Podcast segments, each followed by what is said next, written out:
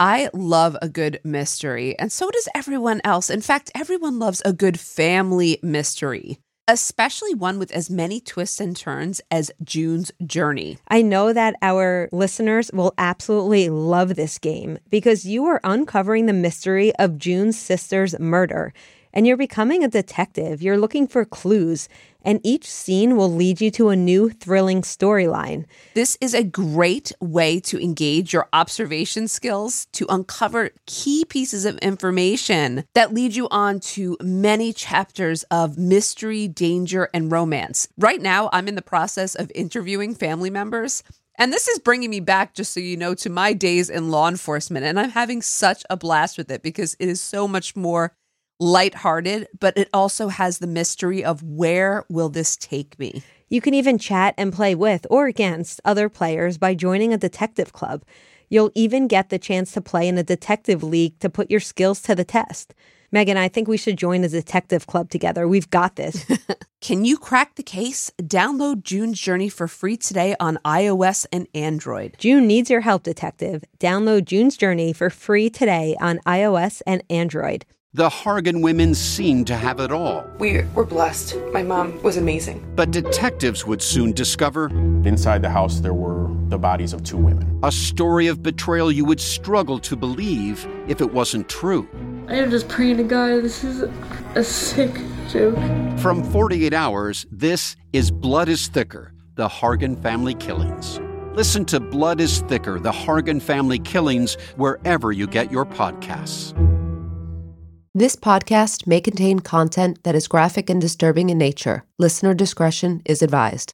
From dating to home buying, many people nowadays turn to strangers on the internet to solve some of their biggest life problems. But as this woman found out, you cannot always trust someone that you met online.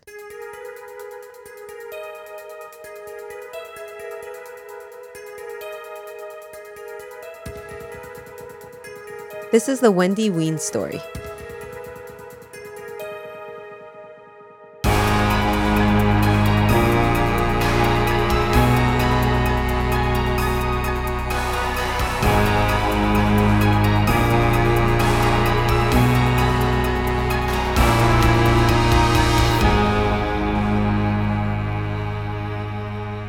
Megan. Hey, Amy. How's it going? I'm sort of curious by your introduction to this case where you're going. Yeah, this case is definitely a bit lighter than the usual stuff we cover. And I wasn't even sure if I was going to do it, but I don't know about you, but sometimes I need a break from stories about people being victimized, be it at the hands of another person or just the system at large. That's very true. I mean, we deal with this a lot, and, you know, And I suggest you do it because it was really it was a nice reprieve. I mean, although not as heavy though, there are things to be learned from this story and we will still discuss theories at the end. okay. This is a very special episode. As of this episode, we will be weekly. So listeners will be getting double the amount of episodes every month now. I hope they're as excited as we are right now because I'm beyond. And we really owe it to all of our supporters because if it was not for all of our listeners, we would not be going weekly. So thank you all so much. Uh, Seriously, a big thanks. And so, our first weekly case, we're starting that, and we have one other announcement right now, right, Amy? We also have our next Zoom happy hour for our patrons, and that will be on June 5th at 7 p.m. So, that's a Sunday, 7 p.m. Eastern Time, right? Yes, it'll be June 5th, 7 p.m. Eastern Standard Time. Also, hoping uh, by then, I think we'll have a verdict in the Johnny Depp Amber Heard trial, which so many people were interested in. So, I think we're going to have some definite discussion points on that one as well. Okay, before we jump into today's episode, we have some supporters that we would like to acknowledge. All right, we have Anthony Rubano from his mom, Andrea, and sister Kat with love. He was really reluctant to listen with us initially, but now he adores the show. Isn't that cool? That's really cool. Thank you to the whole family for listening. Thank you. We have Michelle B., who's listening from Vancouver, Canada. We have Sarah Ren, and we have Nagar, which is the Persian name for sweetheart. Did you know that, Amy? No, what a beautiful name. We also have Lisa, Samantha Price, and who else, Amy? Alex Johnson, Deanna, Adriana, who is also a John Jay alumni. And we have three new listeners from Australia. How awesome is that? So we have Cass, we have Matt from Melbourne, and we have Sarah Prassy from Sydney. Megan, you're going to be covering an Australian case soon, aren't you? I am. I have a couple on my list. Uh, it's actually a question from one of our supporters, so I'll answer it then, but I do have a few. Other than becoming a patron, there are many ways that you can support us. So you can follow us wherever you listen to your podcast. And that way you'll get notified when we release a new episode. You can leave us a review, or you could follow us on social media and share our episodes with a friend.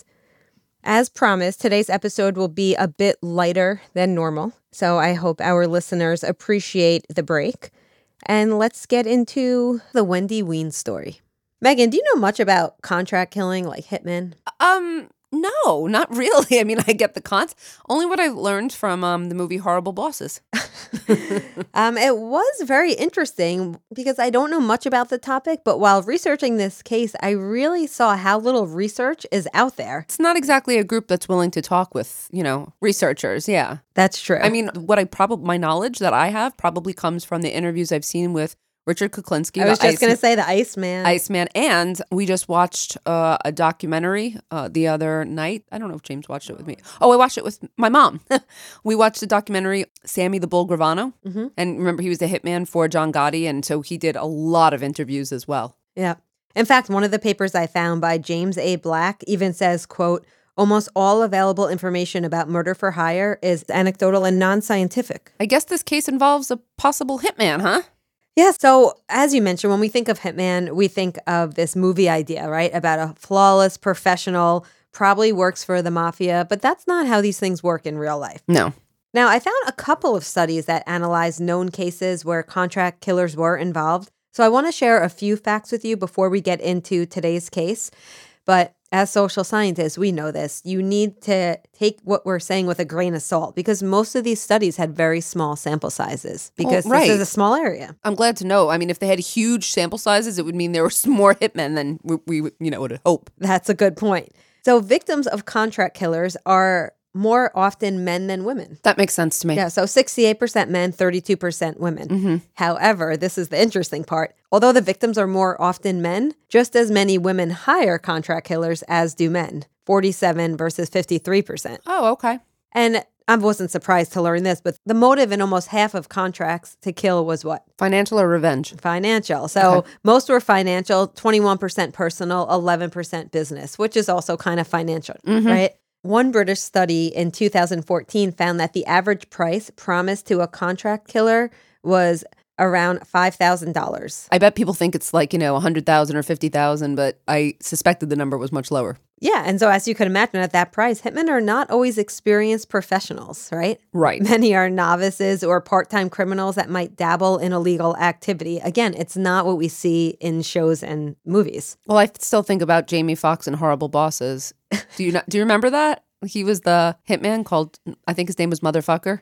I could be wrong, but I'm pretty sure that was his name. And you know, they thought he was like this, like you know, hitman. He was he was like basically knew nothing about it. Yeah. I mean, you would expect you would need to be paid pretty well to take that kind of chance to kill for someone else, right? I would think so, but it's relative. Yeah, true. I mean, and sometimes you have people who are closely related who are or who are promised other things such as sexual favors or any other incentive. Mm-hmm.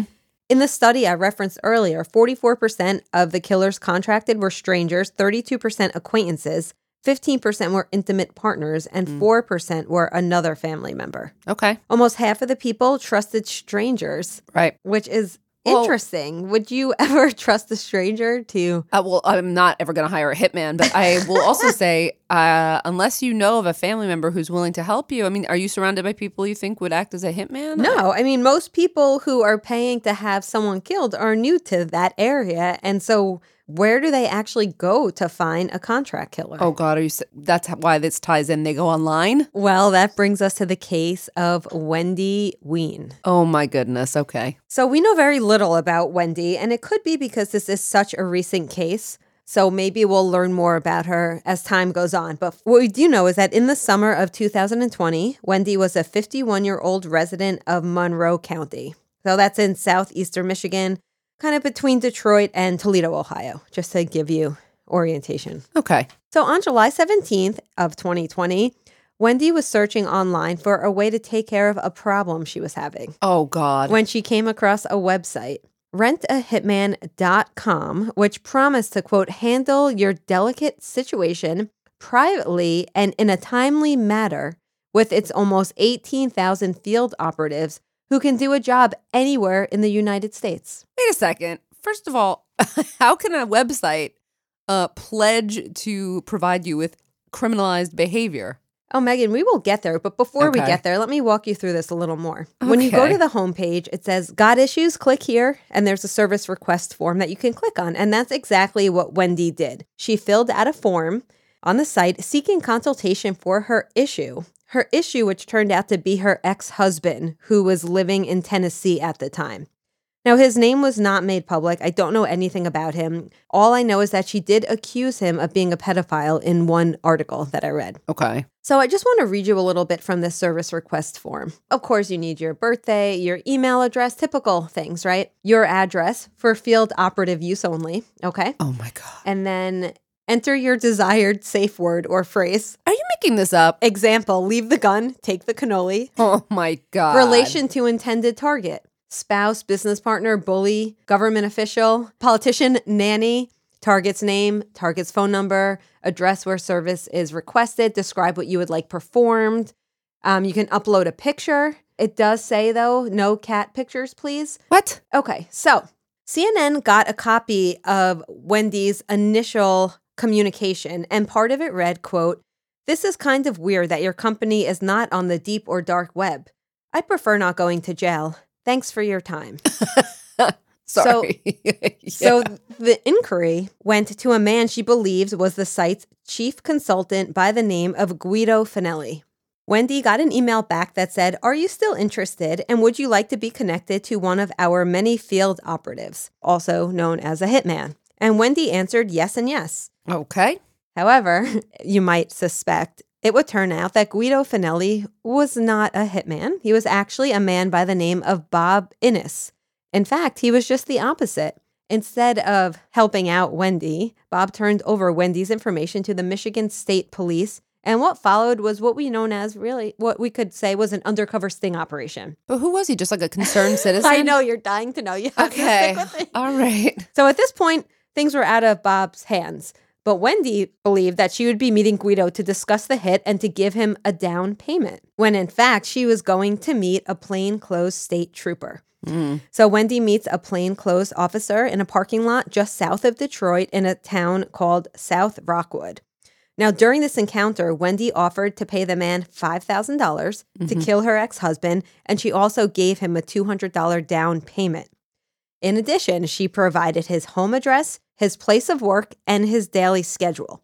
Now, she was clearly ready to move forward, and she showed serious intent. So is this not entrapment? Or is that only when it's directly on behalf of police officers? I mean, Okay, because- so- yeah, I'm confused.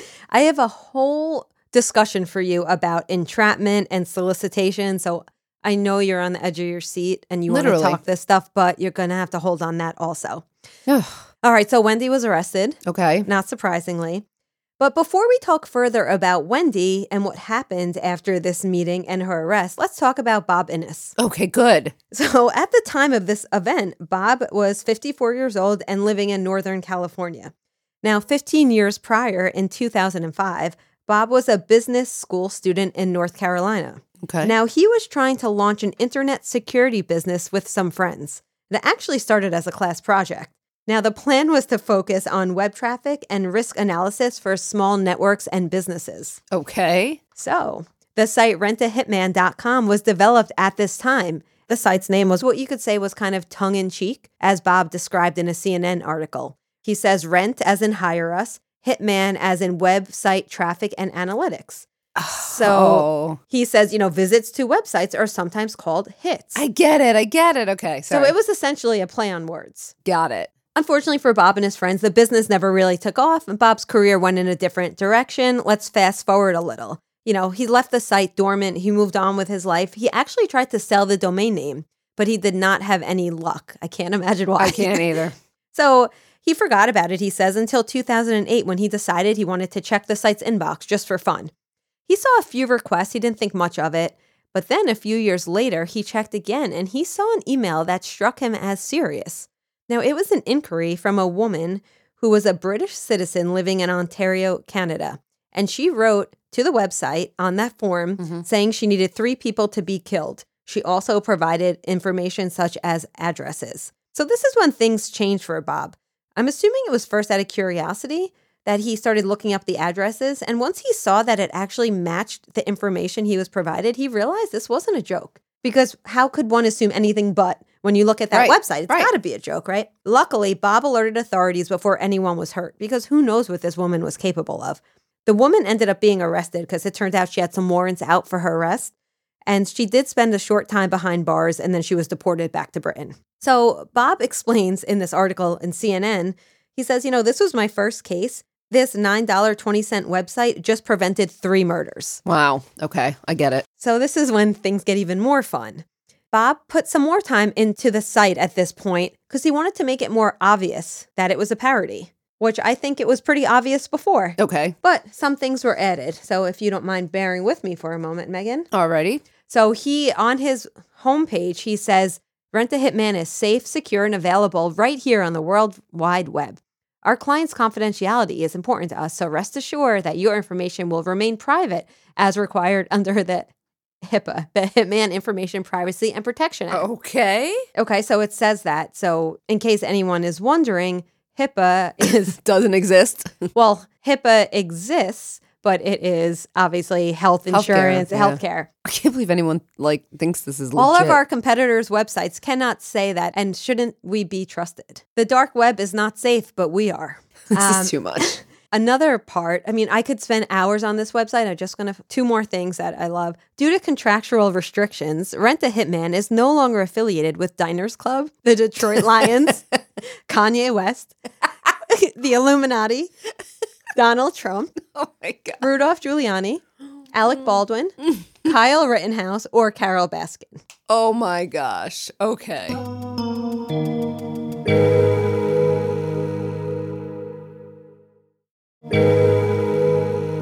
Okay, so clearly this is a satirical website, but in case you weren't convinced, there are some testimonials from customers who are satisfied. Oh. Um, Phil M. from Florida says Guido and his public relations crew were able to resolve a five year dispute in a matter of days. Highly recommended. oh my god. Laura S. from Arizona caught my husband cheating with the babysitter, and our relationship was terminated after a free public relations consultation. I'm single again and looking to mingle. Thanks, Guido. This is too much. Okay. This reminds me of like the review game. It's yes, it's just Five stars. You know, this place was. There's also group and senior discounts available. You're kidding. No, and there's stock photos. Let me just show you the stock photo under group discounts. That's so terrible. yes. So there's a stock photo that shows, you know, one guy, they're all wearing like business casual clothes. There's one guy who's like pouty with his three coworkers behind him, like scheming about something. So, I mean, they, um, they also won some industry awards, um, 2021 Best in Class from the International Association of Retired Hitman. I was going to ask what the association was.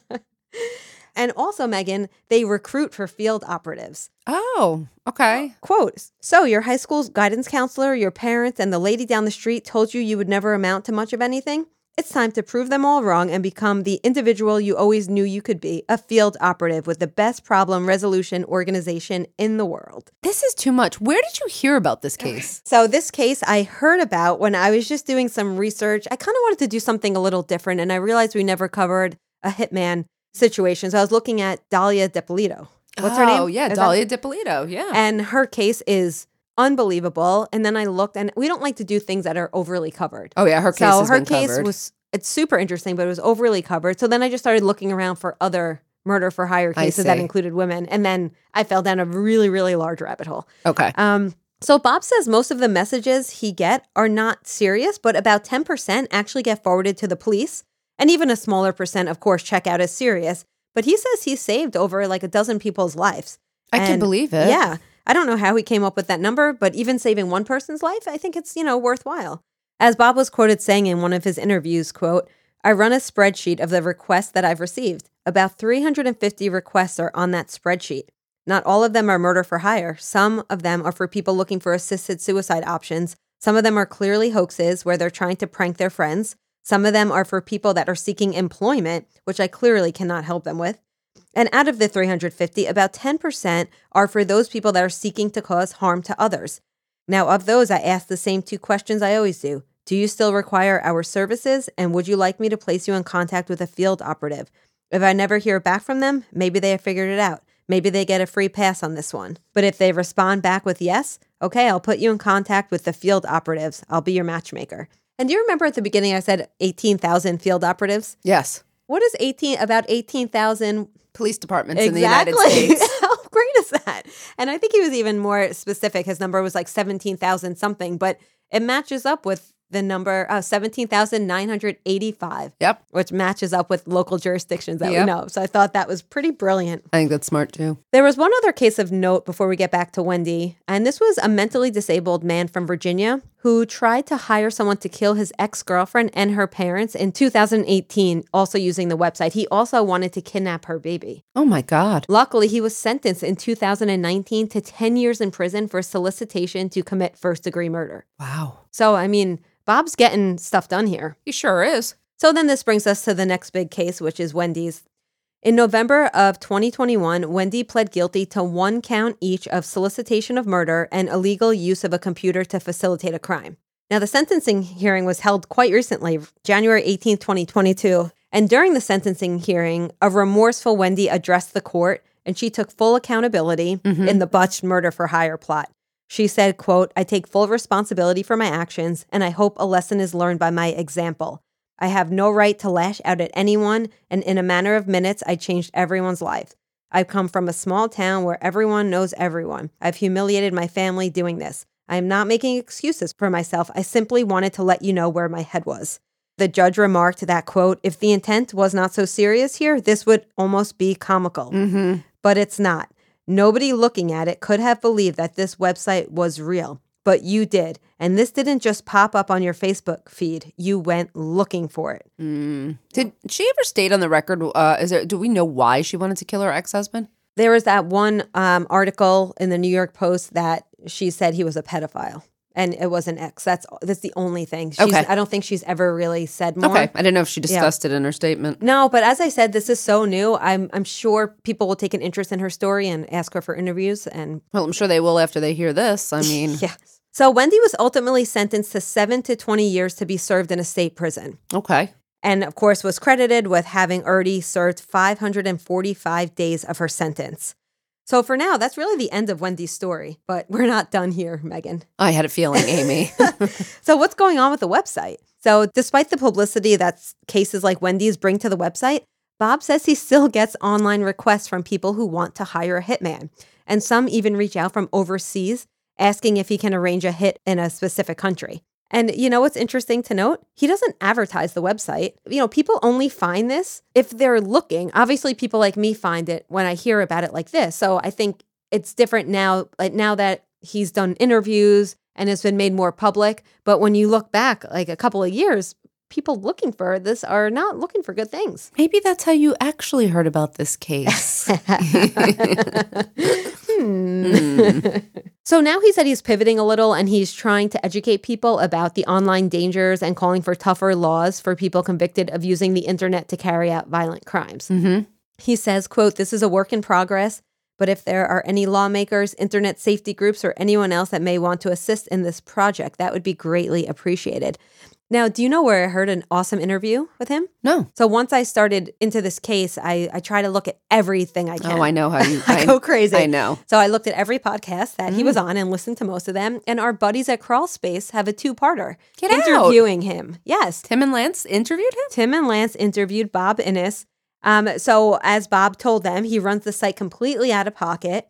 Although he says he does accept donations to cover the costs associated with running the website. And you could see on the website he actually sells merch and he, there's a PayPal button. What kind of merch does he sell? Uh, Are they supposed to be like funny T-shirts? I'm just curious. If you want to, you could buy a field operative 100% HIPAA compliant t-shirt, which is $25. You know, it's not meant to be serious. I can't believe people think this is real. Yeah. And then if you want to support him, Guido's Coffee Fund for just $5, you'll get a very caffeinated Guido. And you could take satisfaction knowing that Guido and the site will remain fully caffeinated. Okay. Um, you know, there's all these different silly things. But as Bob explains, the site is not a ploy to lure people or to dupe people who want to have others killed. these people search the internet to contact a hitman. Mm-hmm. He thinks he's actually saving lives because people that are looking for a real hitman get to him. And if they found a real hitman, then things would not turn out so great. So, obviously, a big area of discussion here, as we hinted at before. Entrapment. Yes. So, law enforcement as undercover cops were actually involved in 35% of contract killing cases, according to the research done by Black that we talked about in the introduction. Okay. So, is this entrapment? It sounds like entrapment to me, but I don't know because it's he's a private citizen and he's not he's not hired or he doesn't work for the police department. I'm going to say no. Okay. Am I am I wrong? No, you're you're half right. That's half of the story. Okay. Um, so Take half, right?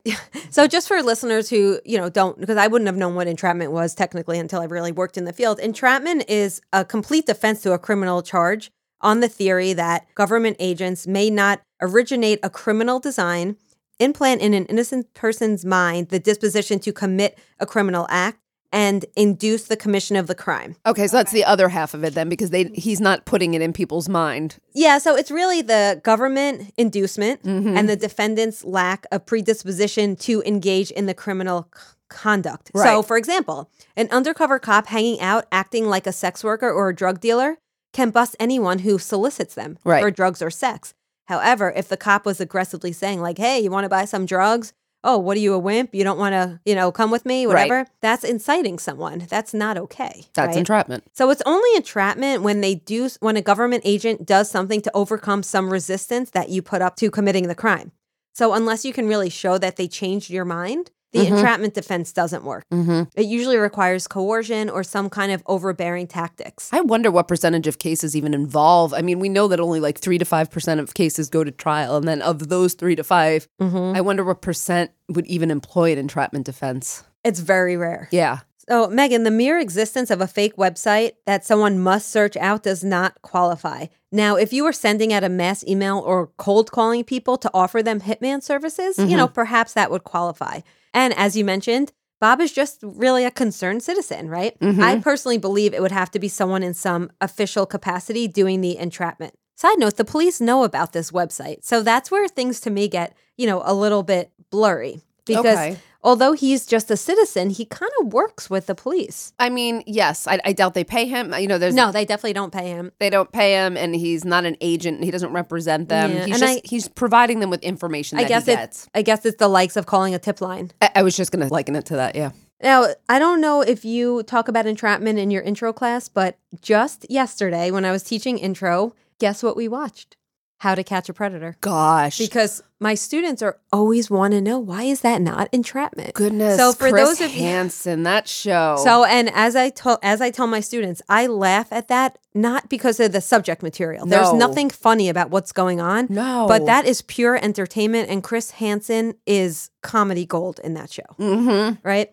So for those of you who don't know on how to catch a predator, it's like an undercover sting operation where people pose as underage decoys in chat rooms. Mm-hmm. And the reason this is not entrapment is because the chat room is intended for underage people. So the predator chooses to go to the chat room, A, and B, the predator is the first one to make contact with the what they believe is an underage girl, which is really a decoy. and the decoy doesn't work for law enforcement. But they, they kind of do, actually. They Oh, do. okay, yeah. sure. So it's like an operation. It's like a sting operation. So they like hire the actors. So they do work Oh, I see. They're not You an agent though. They're not a government official. they're not a government official, but the actor is working with the task force. So Mm-hmm. Okay. it, it again, it's like That's it. they know they know where that line is, Yeah. and I mean, it's pretty tragic. That show has yielded you know many people dying by suicide, and of, of course there are there's many critics of that show. So I could spend a whole episode talking about that show and Oh, the ethics sure. of it, but we won't. oh, for sure. Okay. So the issue I have with the website is I think that the vast majority of people who would, I guess you could say, fall for something like this, fall for a site like this, are people that are likely to maybe have some combination of intellectual disability, Mm-hmm. Impulsivity, you know, someone who's just maybe blowing off steam, Mm-hmm. not thinking clearly due to rage, right? So maybe they don't question how unrealistic the site is. Someone who's desperate, maybe for good reason, maybe someone who's being abused. Mm-hmm. So I just think it's important to point out that I don't think we're dealing with sociopaths or hardened criminals or people that really pose a high risk. I think that if we were dealing with people who were very high risk, I think these individuals would see through a ridiculous site, would just attempt the murder themselves, or solicit somewhere elsewhere that they trust. Hmm. So I don't I know. don't know. I mean, do you think? I think they pose a high risk by the very nature of that they're trying to contract a hitman. Yeah, I guess you're right. I guess my point is that, like, You don't think it's the most sophisticated Yeah, that's or what I think. organized Exactly, or well thought out planned. And that part I understand completely. I mean, uh, is this okay? We talked about. I want to know. Do you think this is entrapment? Is this in any way vigilantism? Like, what do you think about this website and what's going on here? well, by this, you know, by the definition, it's not entrapment, but of course it feels like it. Um, Like, does it feel icky to you, or is this okay? that's that's really a tough question to be honest. Um, does it feel a little icky? Yeah, but it does it also feel like maybe it saves some lives? Yeah. Uh, you know, do we allow the icky for the greater good? Yeah. I'm not sure what the answer is. Mhm. Um, I think the judge was right. Had it not been for the topic, this is comical, Mhm. but it's not so funny when someone you know contracts Of course. uh, and has contracts an actual hitman and has someone killed. Yeah. And so I don't know. I don't know that I have a pro. I don't. I actually, I'll tell you this. I personally don't have a problem with it. Listen, I think you're right. I think the fact that it's definitely saved at least one life. Mm-hmm. Yes, I think it's a it's a good thing. But I I just wonder if there's a better way to do this. I don't know what the better way to intercept a request for a hitman would actually be. So I guess the police. why wouldn't the police be able to have a website like this? Because then it would be entrapment. They're Not if someone's looking for it, though. But they're a government official. Oh, because they're the government official. So yeah, I guess that's why. So in a, in a way, they're kind of the police are lucky because they're getting like some really good investigative work for free. That's probably true. yeah, they probably appreciate the tips. Yeah, and then they get to make the collars. And we're going to talk about her sentence, I assume. Yeah, uh, that was going to be my next question to you. Oh, Do you think the sentence is appropriate? I mean, seven to twenty is you know she'll probably she already has time served, so figure that's almost two years served. With getting out on parole, she can get out early. What do you think? A couple of years, she can get easily get out, right? I think she can get out in four to five years. Yeah. So what do you think? Not appropriate. I could see your face. Yeah, I mean, I understand that she's sorry, and I don't know your intent. In, in other cases, when you intend or attempt to commit a murder, the punishment is much more severe. I think that's a little light for me. You do. Yeah, I think I'd want to see her in for 10 years. So you think maybe they should have done minimum ten instead of minimum seven? I think so. Yeah, Okay. I definitely think so. And then, but I, I don't want to see like early parole. I like the truth in sentencing 85%. Yeah. So she serves eight and a half. That Yeah. would seem more appropriate to me. Yeah, I could see that. I I think at least I, I mean I think this is really serious that she wanted to have someone killed. Wait, I'm sorry. Yeah, Yeah. What, what do- Okay. you didn't really say what you think. Is it your your Um, I think her sentence is fair. Okay. I'd like to see her. I know she's going to end up serving only 85% probably. So I'm kind of with you. I think seeing her serve a- a decade would be better. I mean, if you look at her age, she doesn't have any priors. I don't think she is a danger to society. No, probably not. So I don't think having her serve a long sentence would be protecting society in any way. If anything, it's serving as a general deterrent A general deterrent. I also well, I'm a retributivist, so Yeah, I I like know. punishment because it's for just the sake and it's of what- punishment. Yeah. Well, because it's deserved, but I think proportionate too. Yes, but I don't think I don't think incapacitation is Right. served. You know, No. I don't think we need to keep the streets safe. Sometimes we want to impose a long sentence Yeah. because this person's a danger to society. She's a woman who got caught in the shock and the very nature of getting uh, caught and punished. She'll, she certainly, I would bet she'll never commit another crime again.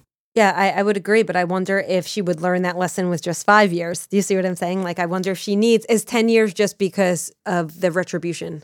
You want I to think see it 10 years. reflects the severity of the crime. Yeah, I think 10 years reflects the severity. I don't think you should be allowed to hire a hitman and get, you know, out in a couple of years. I don't think you should attempt, make a real legitimate attempt to have someone killed and we just give you a slap on the wrist, which is what a couple years feels like to me. it also seems like it's going back to the idea of deterrence because Mhm. you know it's not okay to hire a hitman, and if we let her go with a slap on the wrist, it's sending the message Mhm. to all people who are considering hiring, hiring a hitman like, oh, it's not so bad if I get caught. So Differential reinforcement. differential Re- reinforcement. I People mean- learn that they can hire hitmen, and you know, hey, if I get caught, well, it's just a couple years. Yeah, exactly. So I think she might be being made an example out of a little bit, which I think might be okay. I think If she it saves lives, Yeah, I think so too. I don't know that theories are relevant here, other than any theories that can help us understand hitmen, because they're, as we said, they're very understudied, but interesting. I know the Iceman has been studied, but he's a serial killer hitman, correct? Mhm. Yeah.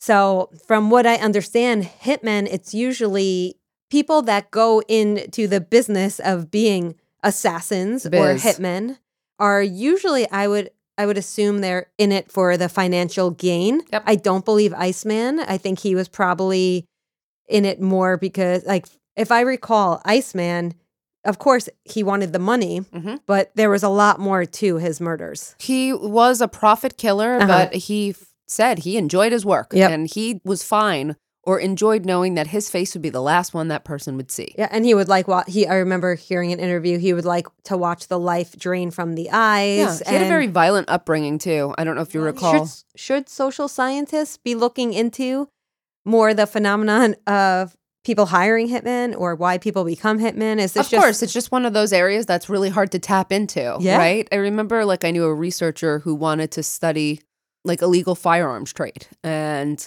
his colleagues had told him you're never going to get anyone to talk to you. You know, he surprisingly did. You know, he was an ethnographer and someone who did field research, but this is a hard group to tap into. Maybe not that hard. Maybe the, you know, the hit the classic hitman isn't that intelligent. I think they're probably you know, just financially motivated, and probably not the most organized, probably not, you know, the most well employed, we'll say. I don't know if there's like a, a value system, but maybe, you know, there's a culture of violence that is acceptable, possibly.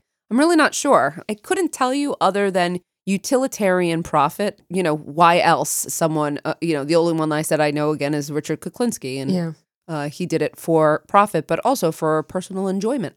Also, if you were to research these individuals, there would be a huge selection bias because you would only talk to people that have gotten caught, Right. right? So, I mean, it's almost like, of course, we can learn from them, but the more interesting thing would be to find out why some people get caught and some don't. And Right. that's not something I don't think. I don't think a hitman who hasn't got caught yet would want to talk to a researcher. I don't think so either, Amy. Meghan, do you see any way to connect this to vigilantism? You know, I don't know if you get this, Meghan. Sometimes I have friends and family text me like, "You said this in an episode. What does that mean?" You know, so I think, you know, I keep that in mind. Um, vigilantism is when people take the law into their own hands, and while Bob is not actually committing any act, not for him, these people would not be brought to justice. So I kind of see it as a form of vigilantism. What do you think? No, I think it's a tip line. Yeah. Yeah, because uh, I mean, he's vigilantism implies that you have to be going outside the law, taking the law into your own hands. He's not. Yeah. He's turning them over to the law. So I think this is akin to yeah, I think this is more akin to a tip. I don't see it as vigilante. Or like the guardian angels. I don't see this as vigilante justice. Okay, great. All But right. I got to tell you, yeah. I, I had no idea where you were going with this one. I, I I'm floored. I'm still like you saw me. My mouth was hanging open when you were reading some of this stuff. This is definitely one of the more interesting cases uh, you brought to us, Amy. Thank you. I hope our, our listeners don't mind taking a break from all of the heavy content that we usually put out. But yeah, it was nice to switch things up a bit. And thank you so much for listening. But before we go, let's go to some of our supporter questions. Yes, we have quite a few today. We do. All right. So our first one is from Sarah. Okay. And Sarah wants to know Do you feel amongst your colleagues and associates that you work with in the justice system that the majority are overall pleased with the New York Domestic Violence Survivors Act, which gives judges the power for reduced alternative sentences when someone is found guilty of a violent crime against their abuser? Or do you feel it is very much still thought of as vigilante justice? I can answer. I can tell you that I appreciate this new change, and I think the I can't. I can't speak for everyone. The people that I've spoken with in our field also think that this is a very positive change and levels the playing field a little bit because, in ways, you know, people who have been victims of abuse have been, you know, victimized through the system again. So I think this is a positive step. Although I want to note that we don't always see the policy playing out how it is intended to, because I don't think that it helped Nikki Addimando, at least not yet. Well, it did help Nikki. She was originally sentenced to 19 years in prison and her sentence was reduced to 5 years. Now, we're not saying I'm not saying that that's totally appropriate, but it did help. It certainly got her a reduction in her sentence, I think. Yes, you're right. It's better than nothing. But I think I think so. justice has not been served yet in that case. Okay. Again, these are just opinions. The next question is from Michelle, and I know your answer, Meghan. Michelle Okay. wants to know I am wondering if you have any favorite Canadian cases or upcoming Canadian cases. You know my answer? Karla Homolka? Of course, that was definitely one of my that was my initial one of my first ones was but I have a couple. I'm also interested in covering Reena Virk. She was a young 14-year-old girl who was um, the victim of you know, a heinous attack by like six other females and a male, you know, kind of one of those kind of one of those cases that I've covered before, like group mob mentality, but among teenagers, and they severely beat her and murdered her. And the motivations are still a little bit unclear to me, so I'd like to dive into that one. I'm also really interested, even though it's not necessarily women in crime, there are female victims, but I've been very interested in the serial offending of Colonel Russell Williams, who was a very decorated, I believe it was Air Force captain in Canada, who was also a serial murderer. And he killed women that he knew, which is very much outside what we usually know about male perpetrators in that regard. So those are some of the cases that I'm interested in. Um, the only case that comes to mind, I have a couple of Canadian cases on my list, but I'm really interested in the Maria Shepherd case. Uh, Maria Shepherd was charged with the death of her three and a half year old stepdaughter. And this was one of those cases where there was a forensic pathologist who claimed that the child died as a result of abuse. But mm-hmm. then, in you know, when we get to the appeals level, you see some of the junk science emerge. So it's a really interesting case. All right. The next question, I think we're going to go through a, a little bit quicker because I think we've eh, been asked this question before. But Lisa wants to know what made you both go into the field of criminology. And she says, so many of us would like to, but few women actually do. And I am wondering why. Is it because it's a male dominated field or cultural issues? Um, I actually think that there's a lot more females than there used to be. Oh, yeah. I don't know. I don't know what the statistics are to tell you the truth, but just anecdotally, I don't see there being a discrepancy as much as there used to be. But for No, me, the not. field, yeah, for me, I went in, you know, very quickly. I went into the field because I was interested in helping people um, who don't have a voice. And when you look at our criminal justice system, for me, that was where I saw a lot of our, you know, issues in society stemming from. I just loved criminal justice and I never thought about the gender role at all. And I never let that, you know, kind of prohibit me any wa- in any way. Um, I can tell you, Amy, statistically, women are equal with men in the field when it comes to law, so practicing attorneys.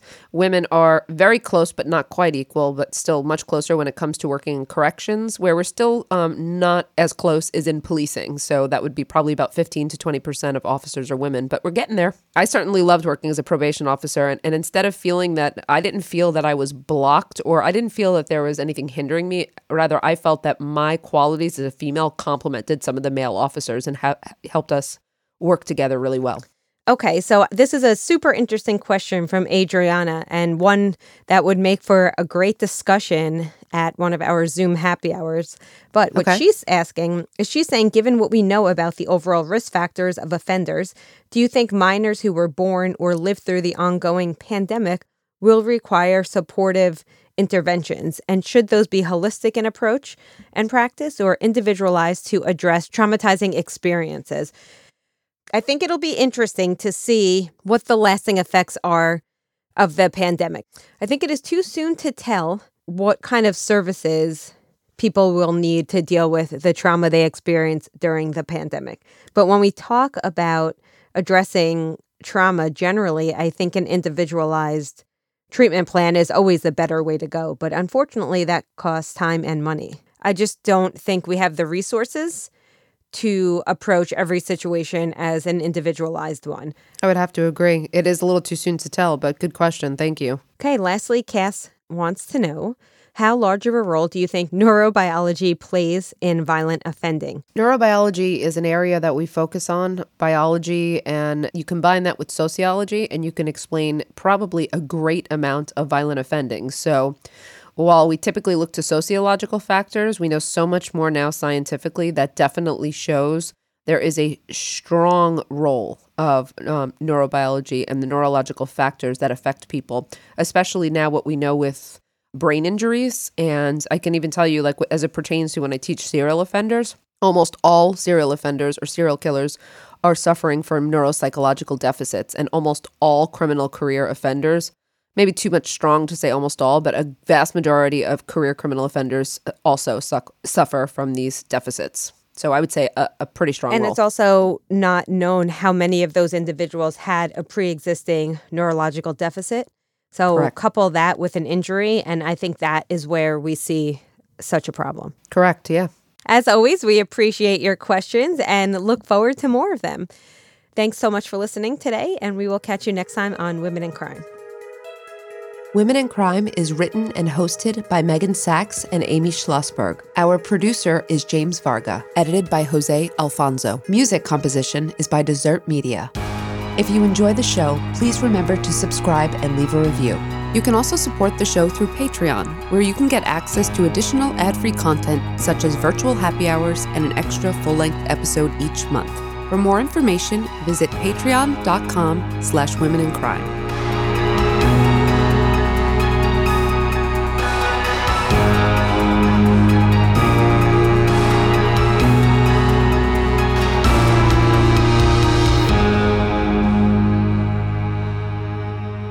Sources for today include Rolling Stone, CNN, The Guardian, Crawlspace, Law and Crime, sfgate.com, New York Post, Daily Mail, and Vice. Seeking the truth never gets old. Introducing June's Journey, the free to play mobile game that will immerse you in a thrilling murder mystery. Join June Parker as she uncovers hidden objects and clues to solve her sister's death in a beautifully illustrated world set in the roaring 20s. With new chapters added every week, the excitement never ends. Download June's Journey now on your Android or iOS device or play on PC through Facebook Games.